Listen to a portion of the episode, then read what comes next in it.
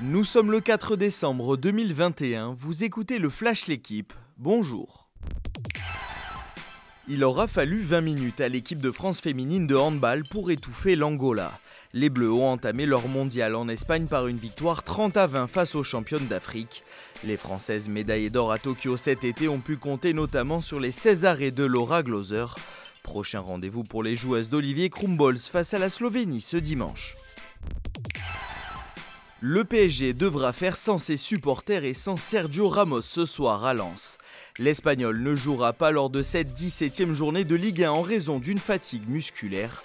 Ander Herrera, Julian Draxler et Neymar sont aussi absents. Marco Verratti devrait lui être titulaire face au RCL. Des Lensois qui n'ont plus gagné en championnat depuis trois matchs. Enfin, un peu plus tôt, Marseille reçoit Brest et 3 se rend à Lille.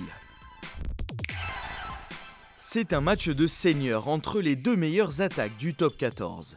L'UBB reçoit ce soir pour le compte de la 12e journée le Stade toulousain, champion en titre. Deux points séparent au classement Toulouse, leader du championnat, et son dauphin girondin.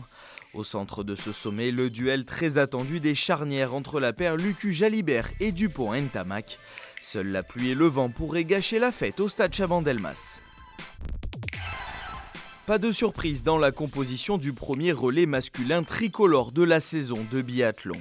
À Ostersund, Vincent Vitoz a choisi de débuter avec Fabien Claude, suivi d'Emilien Jacquelin et Simon Destieux. Quentin Fillon-Maillet aura lui la tâche de conclure. La journée commencera dès 13h avec la poursuite femmes suivie des hommes à 15h10, le tout en direct sur la chaîne L'équipe. Merci d'avoir suivi le Flash L'équipe. Bonne journée.